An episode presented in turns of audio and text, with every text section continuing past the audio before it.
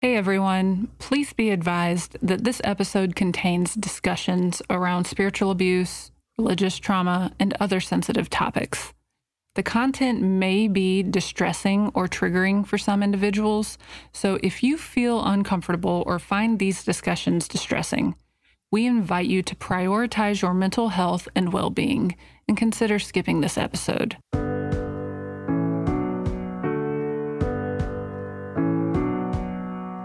This is the Touchy Subjects Podcast. My name is Erin Billings, and I am your host. This is an amazing episode with a fantastic panel of pastors and ex pastors. I have Andrew Blaylock, Brad Klausman, and Christopher Richardson, three of my dear friends, and they have such amazing hearts for people. And I cannot wait for you to hear this episode on how even pastors deconstruct. I hope you enjoy.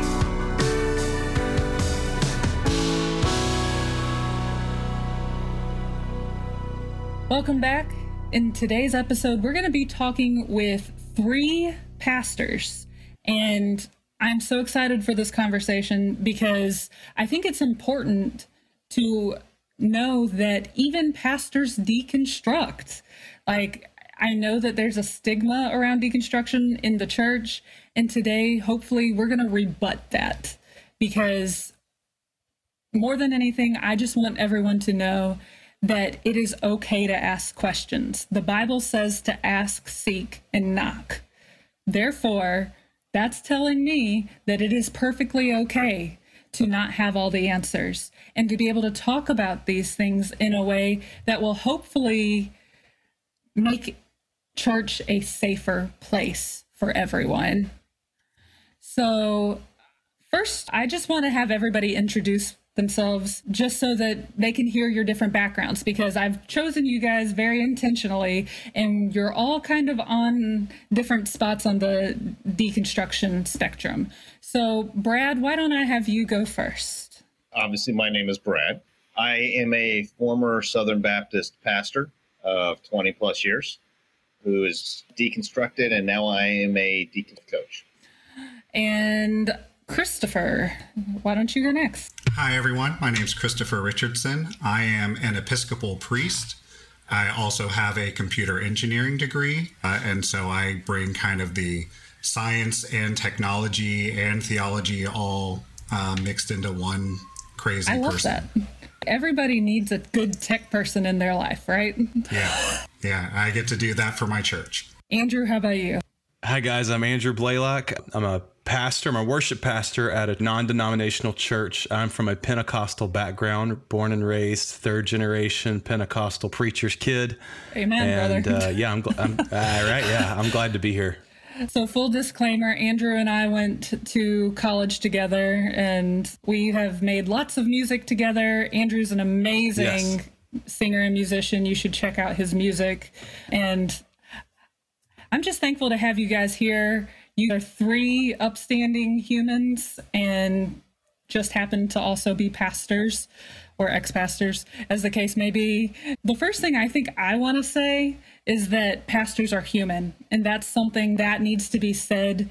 You know, I've had some bad experiences with pastors, clearly, and that's something that I have to continually remind myself of is that they're human too. Everybody makes mistakes. So, Christopher brought up before we hopped on the call, he was like, okay, so what is the definition of deconstruction that we're going to be using for this conversation? So, Brad, can you give everybody an overview just in case there's folks out there that aren't sure what it means? Sure. I mean, obviously, when you talk about deconstruction, it's a very wide uh, and broad topic. It's simply just to really kind of just break it all the way down, just to, the unpacking, the tearing apart your previous and what your faith stood for, how it's impacted your life. Does it control or shape your life? And so you find people that are deconstructing are merely looking at, hey, do I still believe what I believe? And can I do this in a safe environment without losing everything? Yes. And so that's kind of a very broad, very simplistic definition of it. And I love it. Something that I share with a lot of people is that I believe that deconstruction is a spectrum and people land in different spots on that spectrum. Just to give context to our guests, Andrew is currently working in church. Christopher is a priest at a church, and then Brad is an ex pastor. And so there's different levels to this. And one thing that I think about, I think I started deconstructing well before I left the church. I just didn't even know it. And honestly, I think there's a lot of people out there that have already started deconstructing and it hasn't hit their awareness. And then there's people that I think they know deep down that they're deconstructing, but because there's such a stigma in the church around it, you know, they're they're not willing to talk about it. Why do you think that deconstruction has such a negative stigma in the church? Andrew, I'll start with you. Well, I think that it's because it, depends on in in the church. The idea is that we have the answers to life's questions, right? Like you come to church because you've got questions about life. You know, the classic religious question, why do bad things happen to good people? Where do we go when we die? All of these questions, that's what the church is, is known to be for, is to answer these questions. And so when we as pastors realize we don't have the answers to those questions, actually we we aren't sure if we can even arrive at a, at a proper answer or we just start even having those questions ourselves um, in the church you know, when you start asking those questions upward, it can get really hairy really quick mm-hmm. if the people above you haven't really come to grips with the answers to those questions themselves or haven't taken time to really thoughtfully consider it. And so for me, I think the stigma that's that's around it is just people are scared of not having the answers to those big questions in the context of a church. It's normal to not have answers to those questions, but in the church, we've been told this idea that we're supposed to have all of the answers when and we just don't you know? Yeah i think it's a lot of ego. Yeah. Christopher do you have anything you'd like to add to that? Yeah i think for me the stigma comes from this idea that kind of expanding on um, what was said already not just that we don't have the answers but if we don't have the answers to this to these questions, what other questions do we not have the answer to? Mm. And if we are wrong about something, what if we are wrong about these other things? And so, what if the entire premise of our religion, of our institution, what if the entire premise is wrong? And people don't want to go to that place. And so they avoid going to that place and kind of look down on anyone who might potentially take them down that path. Very well said. I agree with that. And I honestly had not thought about it that way. Brad, do you have anything to add? Yeah, that was outstanding by both of you as well. I love those answers. In my experience, and remember, I come from a Southern Baptist background. So everything's allowed to be asked within a box. Ooh. You don't ask anything outside of that box, or else you're ashamed to move back into the box. I think the gentlemen are correct when it says, hey, listen, people fear what they don't know or what they can't answer. And especially in America, we're very good at bullet points and putting things in some sort of structure to make us feel better about that. Whereas you look overseas and you've got God described as an ever flowing stream or a rock, it's more vague, you know, and, and so forth and so on. So I don't think people want to know mm-hmm. That's a lot of times. I mean, when I left the church, nobody wanted to reach out and ask me why. It's that fear of, well, if the pastor doesn't know, what's this going to do to my faith? Right? I mean, like, how's this going to impact me? Or what did he find out that I don't know? Right? and it doesn't have to be that way. And so I think there is a, a, fear. I think there is an ego that far too long there have been a, a group of religious people that have given very vague answers or said, this is it, you just got to believe it, without diving into the heart of it and saying, hey, I don't know, but let's look at some things. You know, let's let's explore some things, and it's okay if we don't know everything about God. I think that's really true. what I would like to do is have you all share your deconstruction journey. So, Brad, since you've already kind of shared a little bit, why don't you go first and share? Okay. So, grew up groomed to be a, a pastor from a very young age. Asked Jesus in the age, at the age of eight into my heart, called into ministry, you know, went to Christian college, got my, you know, biblical studies degree, went to seminary, got my master's. And around 2003, I started asking questions. And the struggle with that was the fact because when you're a pastor, when you start asking questions, it's not safe to vocalize that you're asking questions within anywhere of the church, uh, especially when you're talking about Southern Baptist. And so I started asking questions about, you know, the sovereignty of God and a plan and predestination. I didn't like the way women were treated within the church, especially Southern Baptist, and misogyny that goes on there.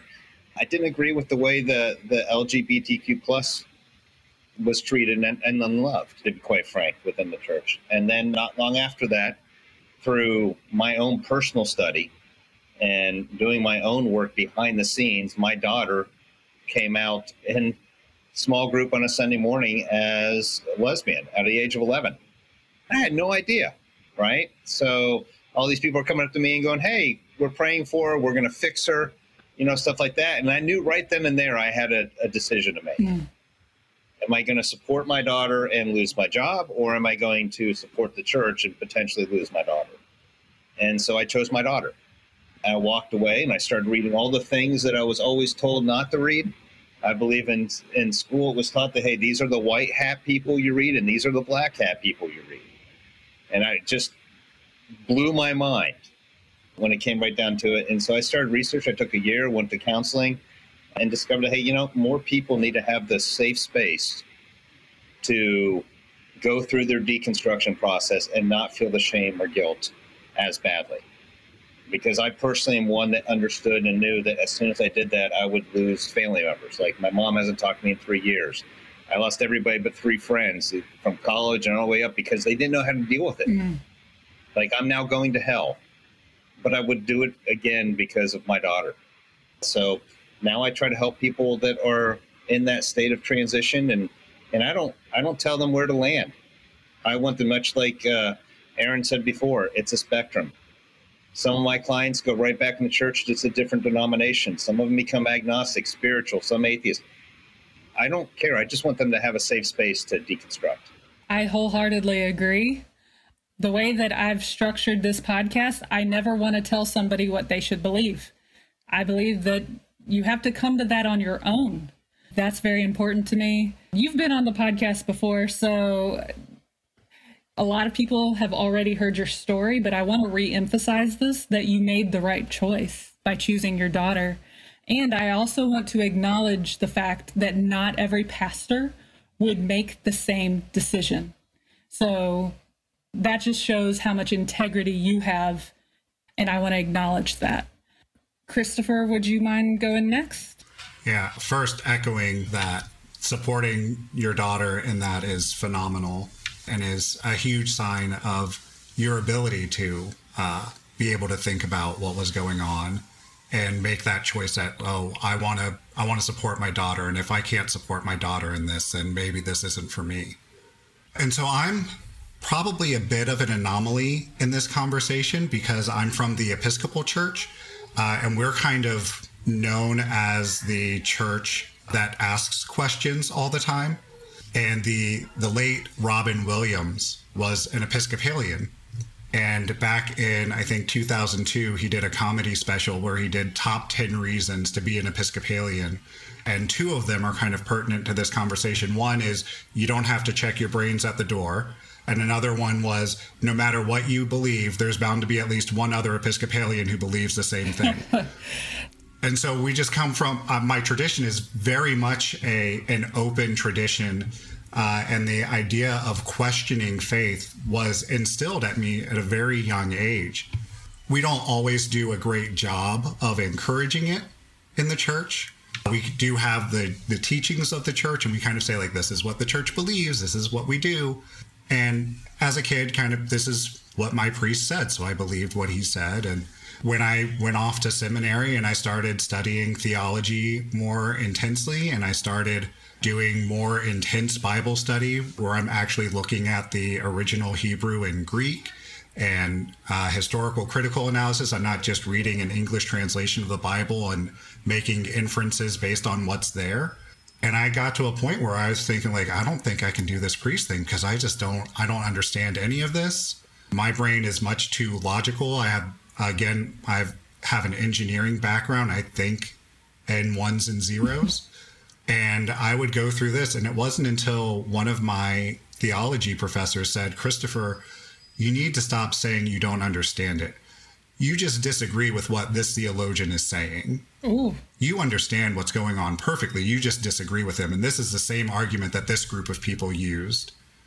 And it was that moment that was like, oh, so yeah, I can disagree with it and just think that this is a silly thing for people to believe, and I don't have to believe it. Uh, and so that was kind of a, a wonderful aha moment for me. And I just like to to bring that into what I do and just to help people be who they are, where they are in their spiritual journey. Not everyone is called to be a priest, so not everyone needs to be where I am in my faith journey. And just kind of wherever people are, that's where I want to meet them. I love that. I really do love that because that's a key element that is missing in the church is meeting people where they are. Thank you for sharing that. Andrew, can't wait to hear yours because I haven't heard it yet. so my deconstruction happened while I, it started when I was at Lee University, Erin. Actually, we were there together, and it happened. I was sitting in an, our Old Testament survey class, mm-hmm. and I was sitting there listening to an amazing professor. I don't remember his last name, but I remember his name was Brian, Dr. Brian, and he was from Emory, and he was teaching about the Bible, and he was teaching us about the book of Jonah. And the book of Jonah, uh, it's showing us all of these literary devices that were being used comedy, tragedy, um, just pointing out all of these different things I had never even known were in there and then he starts showing that the author used this story, crafted this story to make this huge point to the Jewish people. And I just remember leaving that class thinking, it's not historical. Like, this is not a history story. I'd been told my whole life that the Bible was a historical account of all of these different things that happened. And yet, this guy's pointing out all these obvious literary devices. And it was the beginning of the thread that pulled in my life because I'd been given this version of the Bible that was like the magic book. It's this magic book that fell from heaven, it is the Word of God. And I had obviously had questions throughout my life, but that was the first time someone like pulled the curtain back and is like, check this out. I'll never forget the way I felt when I left that class. I remember talking to my parents about it, and they're like, "Whoa, wait a second, what is what are we talking about now?" So I learned from those initial conversations, like, okay, not everybody's ready for this conversation, and I continued to have my own questions, and I started studying the Bible more intensely in a good way, in a way that approaches it just from a different perspective, you know, from approaching it as a as a book of uh, of what it is. It's a collection of poems and stories and um, and his, some his historical writings. And so, as I started approaching it that way, I just started having a lot more questions. Over this period of time, I graduated college. I was now a music minister at my parents' church, very Pentecostal, very traditional Pentecostal church, and I uh, just continued to um, to build these questions. Meanwhile, I'm seeing God do some amazing things in my life and my friends' lives, but yet I still have all these questions. But eventually, all of these questions just weighed on me so heavily, and I felt this. I really landed in a really a dark night of the soul. That's the best way I know to describe it. It's kind of a classic definition of deconstruction uh, before we had the term deconstruction. Mm-hmm.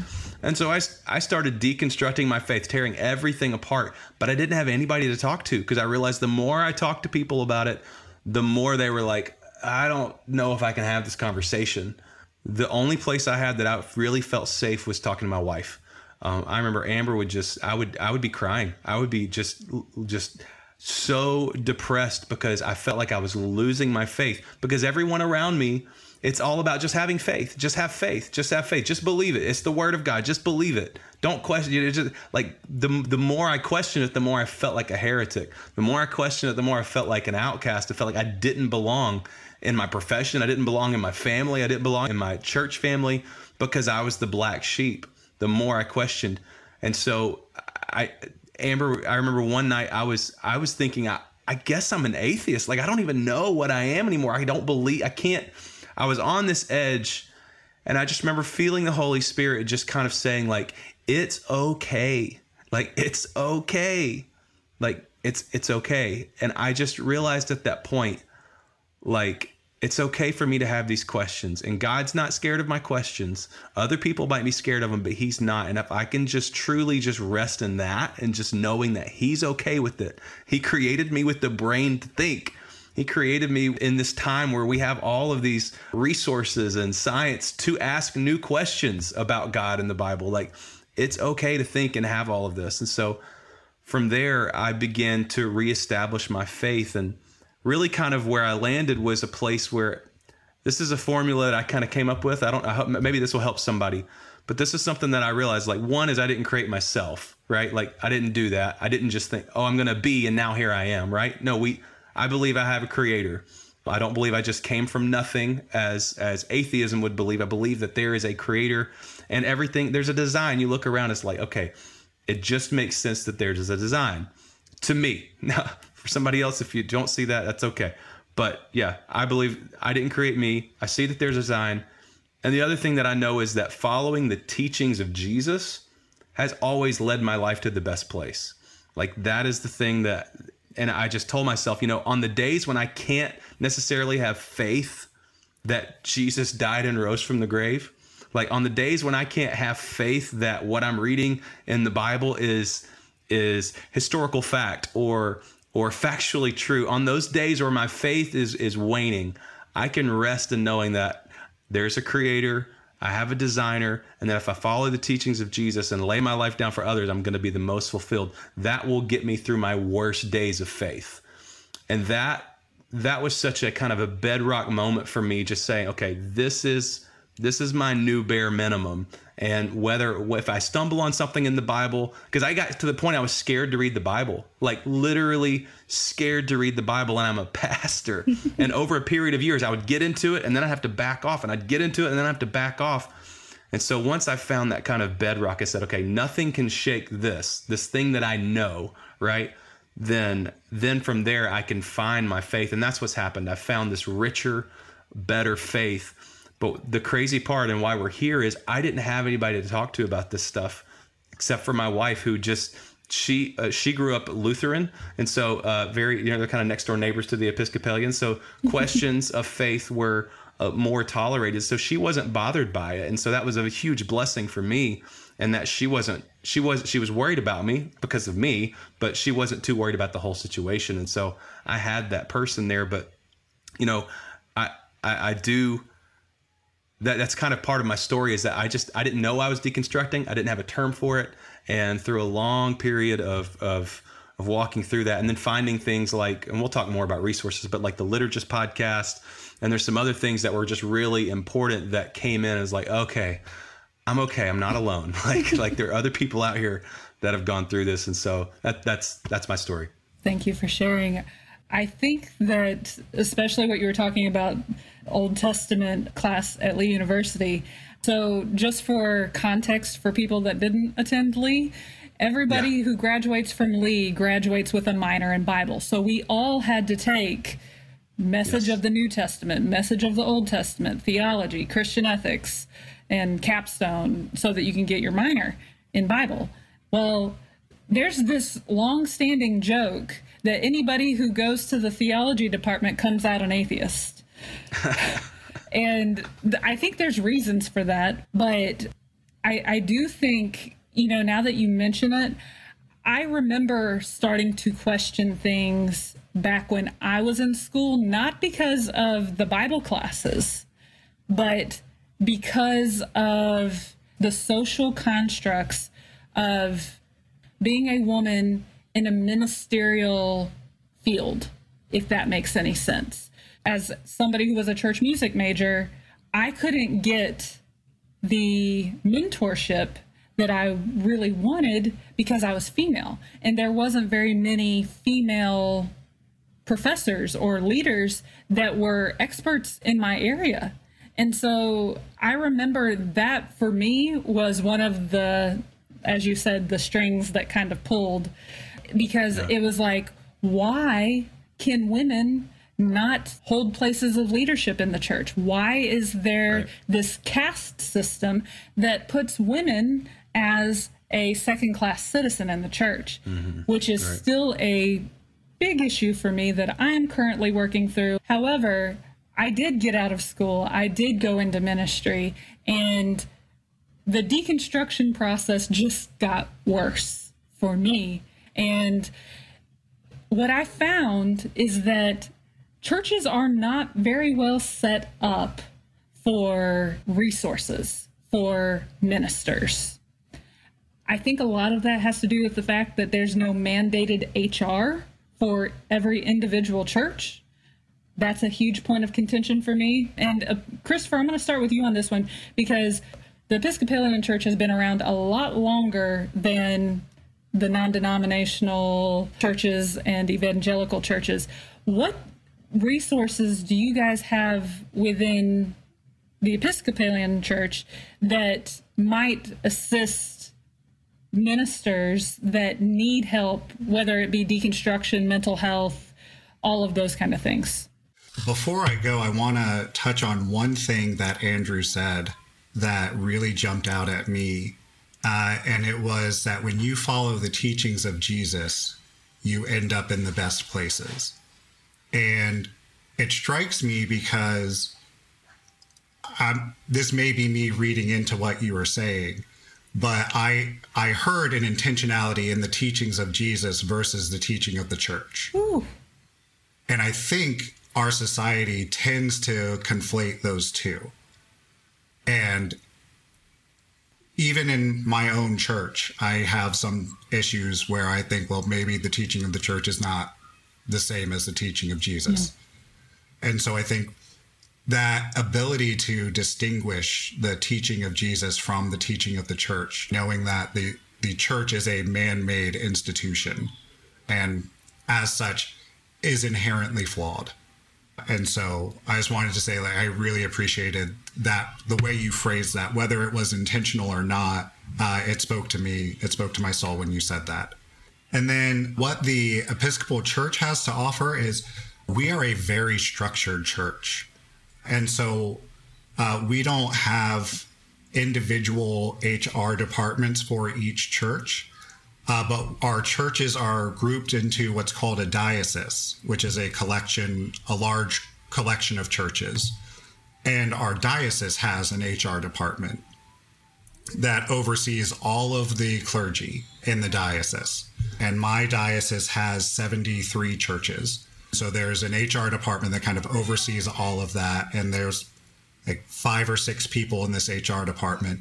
And if I have a question about anything related to that, I can reach out to them and they'll help me out.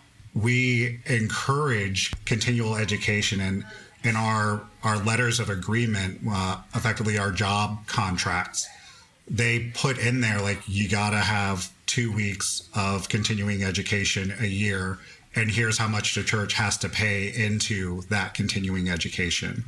There's recommended sabbaticals where after uh, four years of serving in a parish, uh, you can take an extended vacation, and it's encouraged that you do something that enhances your ministry on that vacation. You do some research project, you do something that feeds your spirituality, uh, and you can get up to three months off for a sabbatical. Uh, you have to wait seven years to get to the three month point. But there's just a whole lot of things that are just built into the structure of the church. And we have uh, the Episcopal Church uh, comes from the word, the Episcopal just means we are a church that has bishops. And so our bishops really help provide the structure, provide the resources, uh, and say, hey, here are things that are good for clergy to be doing. And they are kind of the, the priest of the priests and the deacons as well, which is another order of ministry in the church. But yeah, that structure is really what helps me, again, to have that safe space where I can ask those questions, where we are regularly encouraged to go to conferences with other clergy where we can ask these questions with one another. And we just spend a lot of time just thinking I mean sometimes we just think of questions to ask. Like what what questions can we ask? Let's just look at this look at it this way. Mm-hmm. Yeah, I've always kind of seen the more liturgical churches as definitely more structured, and that is something that me, as a logical brained person, really loves because I think that those structures need to be there. And given my experience working in the church, if they would have had structures, it could have prevented so many different issues. But that's something that I'm going to be fighting for and advocating for in the non denominational space. Andrew, what resources have you found to be helpful? Um, so, the resources that have really helped me the most, a, a foundational book for me was Rob Bell's What is the Bible? Now, Rob Bell at this point had already been labeled a heretic by most of the Christian world but I was just I saw the title, "What is the Bible?" I was like, I wonder what he thinks, and I started listening to that book. And really, it's a lot of rambling, but it's a lot of rambling that made so much sense to me in that season of questioning what is the Bible. And in that book, he really brings this this fresh perspective that I needed. It was it is where I had landed already, but it just confirmed like it's okay to read into the Bible and read that layer deeper because that's where the richness of it is. And it's it's okay that you don't think of it as the magic book that fell down from heaven. And that also leads to andy stanley just released a book called irresistible and that's pretty much the whole thing is like you don't have to look at the if you will unhitch the teachings of jesus from the rest of the bible and just lean into that doesn't mean the rest of the bible doesn't have truth in it doesn't mean that there's not historical fact it's just that he looks at the church before we had the collection of what we call the Bible, and it grew exponentially faster than when we strapped the church to the Bible. Now, I want to caveat I love the Bible. I hope you can hear that in my tone. But I just, I love it because I've wrestled with it so much and I continue to wrestle with it. And that book is about helping the church learn to wrestle with it well. Uh, and the other thing that really helped me before any of that was there's a podcast called the Liturgist Podcast. And I got in with those guys pretty early in their journey. Um, it's uh, a guy called Science Mike, and then uh, founded by a guy named Michael Gungor. And I had been a huge Michael Gungor fan, being a worship pastor, and I love his music. Still love his music to this day. Mm-hmm. And these guys were deconstructing on this podcast pretty much live, like as it's going. It's like you didn't know what they were going to say week to week. You didn't know what state of mind they were coming in. And but they had some incredible stories of God encountering them as they went through this process. And I just remember feeling so comforted by listening to people who were wrestling with the same things I was wrestling with. People who had been in ministry, they'd been on the biggest stages and behind the biggest curtains in Christian world, you know, in Christendom. And so they're here wrestling with these things. And so, I, you know, fair warning, like that that podcast is a mixed bag. You don't know what you're going to get week to week when you're tuning in. But if you need some comfort knowing you're not alone in your questions, it's, it's it was a huge help for me. I have not listened to it, although I do love Michael Gungor. I should check it out.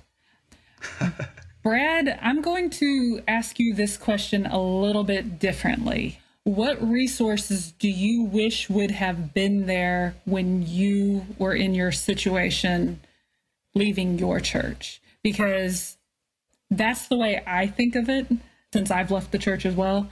So I just wondered if maybe you had an idea of your own. Man, you know, I had a great answer for the other question, but well, you know, I'll go spur the moment here. You, you can answer that one kidding. too. I don't care.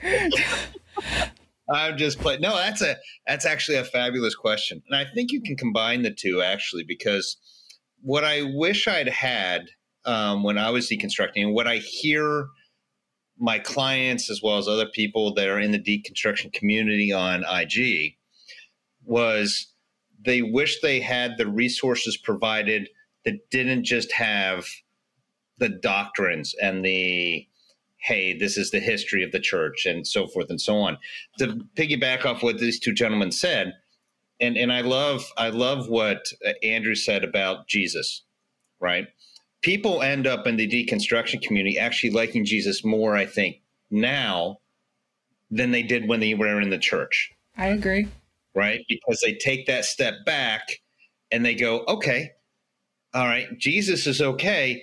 I don't agree with the other church, the whole church is doing though with Jesus, mm-hmm. you know? And so when it comes to resources for people that are deconstructing, they are really looking for things that number one are safe, number two don't have an agenda driven, if that's even possible, right? They're looking for counselors that are not necessarily religious counselors because they don't trust them, right? They, they don't trust that there's not some ulterior motive underneath to get them to where they think they should go, right? And so they're they're actually looking, hey, can I get an atheist counselor that doesn't care? Right? They're they're looking for genuine Christians that are willing to have conversations or coffee with them that actually love them for them and not what they do. Mm-hmm. Right? That that community that they lose when they walk out. Right? They're looking for all of those things and they find it not within the church they find it in communities like an IG or sometimes Facebook or whatever have you, because those people that have come through this are now providing resources for them to read. Right? So, like, case an example, um, Tears of Eden. I don't know if you've seen that on IG. Mm-hmm. Uh, they've recently asked me to be on the board, and I love their mission because they just want to provide resources for those that have experienced spiritual abuse.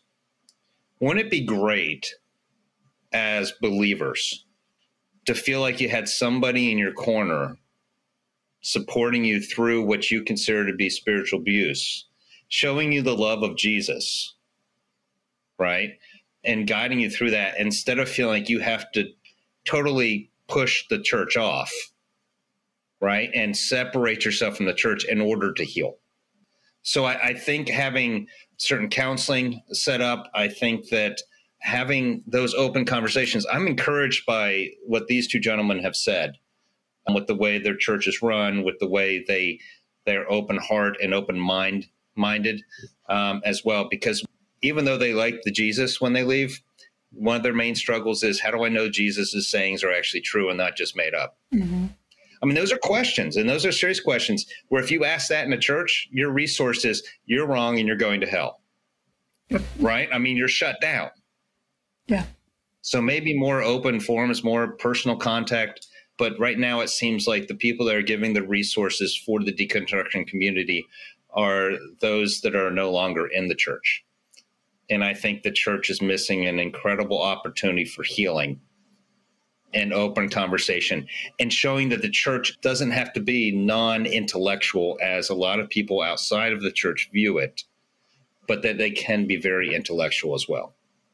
I just I love all of that, and and you saying that you know there's such a need for a group of people that have been through something like this to whenever you find those people who have deconstructed or you find those people with those big questions to just wrap your arms around and say it's okay. Like you said go into a coffee shop and just having like man lay on me all your questions. I don't have the answers. I'll go ahead and tell you but i'm here for it. Like i'm here for you and i love you as a person not because you've got life figured out or you've got your ministry figured out but, but i'm here for you but just because you're a human you know? And the idea of divorcing the intellectual from the the spiritual you know at, what i discovered through this whole process was i'm not gonna answer all the questions. And the reason is is because i'm required to have faith right? Like that's it. That was the whole thing for me is i at the bottom of all my questions i found out that i needed faith. And that is that is such a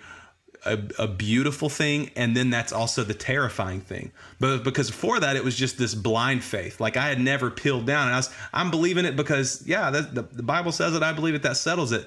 Like that might work for somebody but that doesn't work for me right? I had to dig in and i had to see what is this thing actually standing on? What what are these teachings of jesus? Like you said or is this what jesus actually said? My wife and i were having this conversation earlier. Like like you have to at some level you're going to have to have faith no matter whether you're an atheist or an agnostic or a hindu or a muslim or a christian you've got to believe in something you can't see You got to believe. I mean, we we assume things we don't see all the time. And so at the bottom of this whole deconstruction thing is yes, break it down, but at the end of the day, you've got to have faith in something. And I wish the church had more of a space for people to really dig into those questions and to to to to provide those resources. I wanted to throw this in. Y'all both mentioned the idea of the teachings of Jesus. Uh, Andy Stanley in his book Irresistible says most people fall out of love with the church, but they still have a crush on Jesus, and that's been that's been such a definition that I've held on to. It's like, yeah, yeah, absolutely. That's that's where I'm at, and that's where I've been, and I still I still love the church, and I still have great hope for it, but I think we can resource it better. Andrew, I think you're I think you're incredibly accurate on the on what Andy said as well, because my clients they a lot of times end up spiritual but they still let's say pray to jesus or they still love his teachings right? And they still try to follow his teaching somewhat. They incorporate other things into you know their belief system right. and their faith system. But you're right i don't jesus doesn't necessarily fall out of favor. He gets blamed for things mm-hmm. that really he shouldn't get blamed for right? But but he doesn't really fall out of favor with people even after they leave the church yeah and honestly that's where i am on my deconstruction journey is I still have my faith in Jesus. But something that Brad taught me that I think is poignant in this conversation is you can't always just throw the baby out with the bathwater. Whenever you get hurt, whenever there's spiritual abuse, abuse is is never your fault, but we do have to kind of inspect internally and really get down to okay, so what do I believe? Let's take out all of the Christianese. Let's take out all of the religious constructs. What do I believe? What feels right inside? And go with that and be okay with it. Because ultimately, your relationship with God is between you and God and nobody else. Uh, it can affect marriages. So, you know, in Andrew's case, I'm so glad that he had Amber but outside of that, you know, you you will lose people to, you know, piggyback on what Brad said. I'm very thankful that my family has been very supportive because I know that not all families are in this case. Anybody have anything to add? I'll just add that the topic that keeps coming up over and over again in our conversation is community. And at the heart of the teachings of Jesus, it's all about being in community with one another. And, and the, the bare bones teachings of Jesus, there are two things we got to do we love God and we love each other. And that's about being in community with God and being in community with one another. Uh, and having a community that allows us to feel like we belong, that we can find our place in, that doesn't say that we have to become something that we are not or something that we are not comfortable with, but something that says, at this very moment, you are part of the community 100%. And you don't have to make a statement of belief. You don't have to proclaim anything. You don't have to believe a specific thing. You can be a part of this community at this very moment, just as you are. And then together we can go on this journey and figure out where you are, where you fit in, where you feel you're going. Uh, and everyone's called to go in different directions. But for a time, let's walk together on this road. Let's be in community and let's just uh, figure this thing out together. I love that. I think that's great. You know, I really only have one more question, but I feel like it's already pretty well been answered. But in case anybody has anything they want to add about how the church can create a safe space for any Christian to deconstruct in a healthy way. Anybody have anything to add in this? It's the tall order because you're people are at such different levels. To have a safe space for someone to deconstruct, I think a church has to be intentional in approaching it. And that's that's my beef with this whole deconstruction movement um, you know, I deconstructed before I had the term deconstruction. I learned that through the Liturgist podcast that there was a term for it, you know. And the problem is, it's I think Brian alluded to this. It gets hijacked uh, and it gets moved into a direction of really extremes and trying to deconstruct just like everything, you know. And the church gets scared of that. If the church could, instead of pushing it away, I can't tell you how many times I've seen a friend, a pastor friend, post about all the evils of deconstruction or the dangers of deconstruction. They're posting all these warning signs about it. And as someone who has been through the process, I'm like, you are pushing these people away from your church because they need you, Pastor.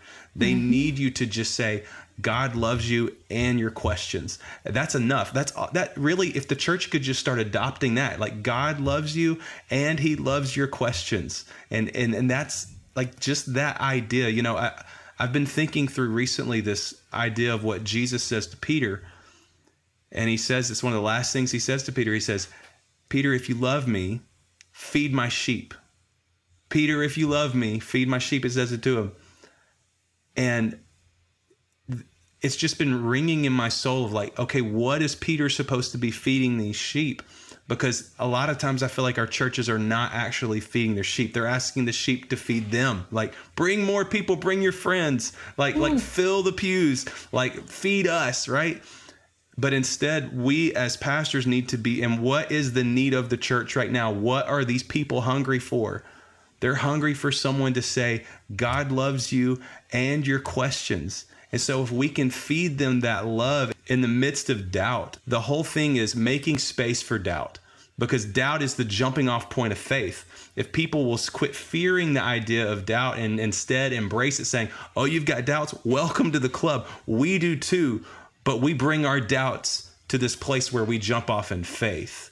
And you leveraging that doubt that we're seeing across the board in Christianity, people who have, have, have started to doubt the church, instead of and, and, take those doubts in the church and put them to where they're jumping off into faith in Christ, which will then bring about more faith in the church to do its job, which is to feed the sheep. I don't know if that makes sense at all, but it's, it's what's been working around in my brain as far as what we can do as a church. We just we got to meet people where they are and where they are. There's a reason this is happening on a massive scale.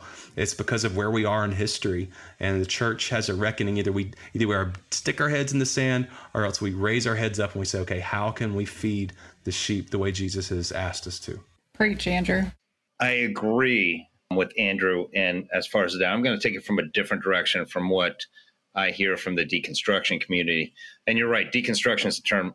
I, I grew up in the 80s and and so it was more like turn or burn, die, you know, stuff like that. It wasn't you know, there's there's no no purity culture or anything. It was just you do this or you die. So deconstruction wasn't something that was a terminology necessarily, you know. But I like the idea that for people that are deconstructing, what they want to do or what they want to see is much like maybe what Christopher was mentioning before. They want to see the church held accountable and take ownership for the lack of structure for those that have been gaslit, abused, anything like that listen, if the church came through and they said, "Hey, listen, we will we will entertain all your doubts, concerns. We want to have these conversations." Great. But the people that are coming out of the church in the deconstruction are more like, "Why won't the church do anything?" Why won't they hold people like the Southern Baptist, for instance, and their the releasing of of all the stuff they kept hidden, mm-hmm. right? Why why won't they do this? It's just controlling, manipulative. That's how they see things, right? And and I think that they're right and accurate on a lot of it. And so they want the abuse, the gaslighting, and the structure changed before they're going to listen to a church saying, "Hey, come bring your doubts, we'll accept you." They're too hurt already mm-hmm. by what has transpired. I, I think you have to first do the, yeah, it needs to be fixed we screwed up here and this is what we're doing to fix it and change it and we're for you we're not for our leadership primarily we're not trying to cover their backs we're here to love you uh, and welcome in our community and answer the doubts. And not well not answer but have conversation about the doubts. And we're not we're not scared of you having your doubts. And and we just we're here right? I think that would that would model jesus. I think that would also help to break down some of the walls in the deconstruction community they have because like you said they don't have the resources in the churches right now a lot of churches not all of them but a lot of churches. And so what they see on tv as well the the ones that bark the loudest mm-hmm. are so negative and and everything bad in the news they don't see the good. So if the church could have a unified front and say hey listen we we messed up like the catholic church if they could just say hey yeah we got issues you know with our priests and little boys right? I mean seriously speaking you know i think that needs to, to happen first in my mind for them to be able to trust the other process is saying, "Hey, I'm welcome. I can bring my doubts." But that's just my personal opinion. I, I am sorry. Can I? I, just, I agree ahead. with you 100. percent And you saying that is so true. The question becomes when I was what, what I was saying was like if we can adopt as a stance that questions are okay, but then I think mm-hmm. what you're saying going even further, just being honest, honest about where we are as a church, being honest because the problem is like you like you mentioned this goes back to what we were saying at the beginning with ego. It's this idea that let's say I am the pastor of the church and we have a specific stance that you might not agree with. There is a point that the church has to say, this is what we believe on something, right? And so we have to have this agreement. This is what we as a body believe. And it's up to that person whether they want to be a part of that that church that claims that they believe that or not. While they might not have to hold that belief, there just is this reckoning. And so, you know, obviously there's universalist churches where you can believe whatever you want to, and that's what's encouraged, you know. But for us as Christian churches, there are going to be areas where we disagree, and there are going to be areas where we have to draw that line. However, being open to people who aren't there with us in that belief or there with us in that faith, it comes back to what Chris was saying. You can be a part of this community on the front end, whether you believe this or not and then we'll walk this journey and answer the questions along the road. But join us along the road. But absolutely, we have to have a reckoning of truth and just saying we've messed up, we haven't done this. I I, I support that 100%. Yeah, absolutely. I think truth telling is the the biggest tool we have in our toolbox. And again, I will be open about how there are things about the Episcopal Church that I am not a fan mm-hmm. of. And we are getting to a point where we're starting to tell the truth about our past and our history. It took us until 2006 to officially apologize for the Episcopal Church's role in supporting the institution of slavery. That far too long for that to happen at least it happened, but it should have happened well before 2006. Mm-hmm. Uh, and now, over the past few years, we are like telling the stories about our history in supporting uh, schools that were for indigenous children that forced them to believe in Christianity and our roles. And we ran some of those schools. And there is literal blood on the hands of our church because of the things that we our church has done in the past. Uh, and so we have to be upfront and honest about yeah, this is our history. This is the baggage that we have. And again, it goes back to the we are trying to follow the teachings of Jesus as best we can. And we know that when there are these big errors that happen, that's because the church is being run by imperfect people. And so we got to be upfront and honest like, yeah, this is a mistake. I will make mistakes, hopefully, not mistakes as big as that, but I will certainly make mistakes. Going back to what you said at the beginning, I am just a person. Uh, there's nothing super special about me. I'm just a person like anyone else. But I hope I, I can just be honest about, like, hey, like, yeah, these are the mistakes. These are the things that aren't great. But even in the midst of this, there's still something, there's still some core kernel of esoteric truth that draws me to the church. And in ministering with other people and seeing that spark of the divine in them that just kind of keeps me going, keeps me uh, engaged. Uh, and so, again, yeah, creating that space where we can just be truth tellers uh, about about ourselves and about our church uh, and say like, yeah, let's let's be imperfect people together. I love that. I think there has to be a little bit more accountability from the church. I know just to piggyback off of everything that you guys have said, for me, it would have been easier if somebody would have told the truth in my situations. If people would have just admitted wrongdoing instead of fighting it and not telling the truth or just not saying anything at all you know that's been a big stance in the church is we're just going to sweep this under the rug and pretend it never happened. But the unfortunate thing about sweeping things under the rug is you end up tripping on them eventually.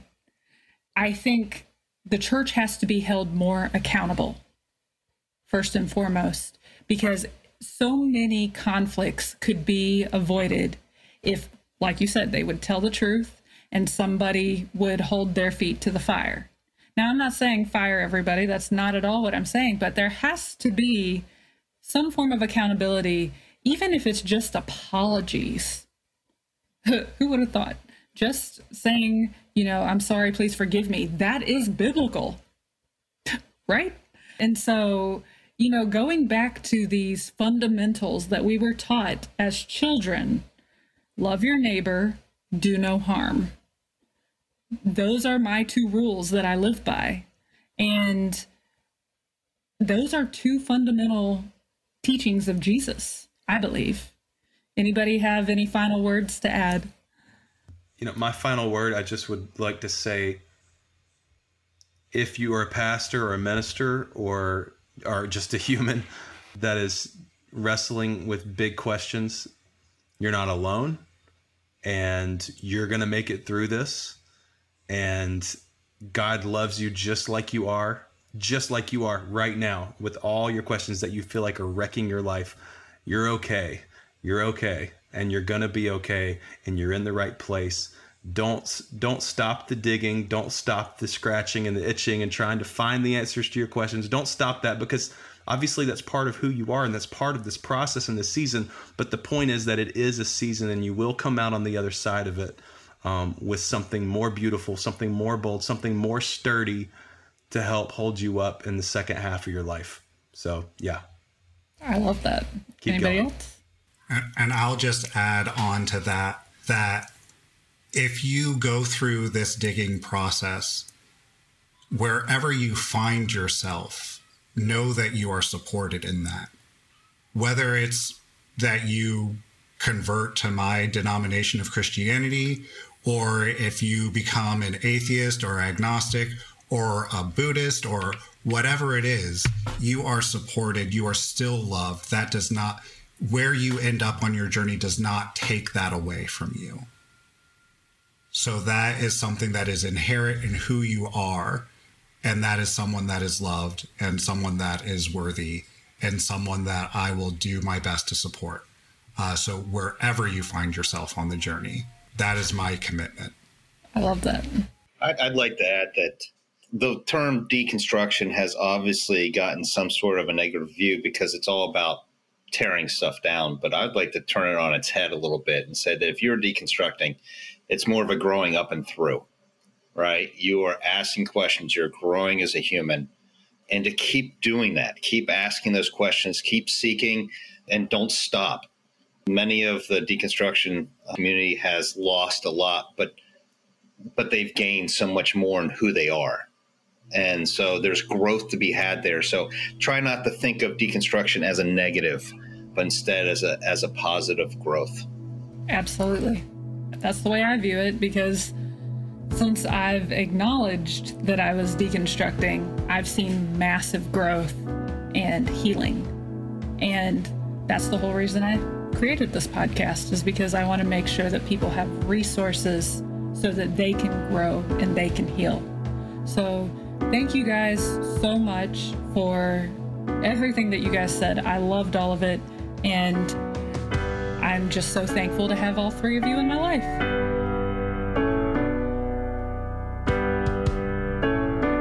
Thank you for listening to the Touchy Subjects podcast. If you would like more information about what we do and who we are and how you can get involved, check out our website, www.letstalktouchysubjects.com. You can also find us on Instagram at Let's Talk Touchy Subjects.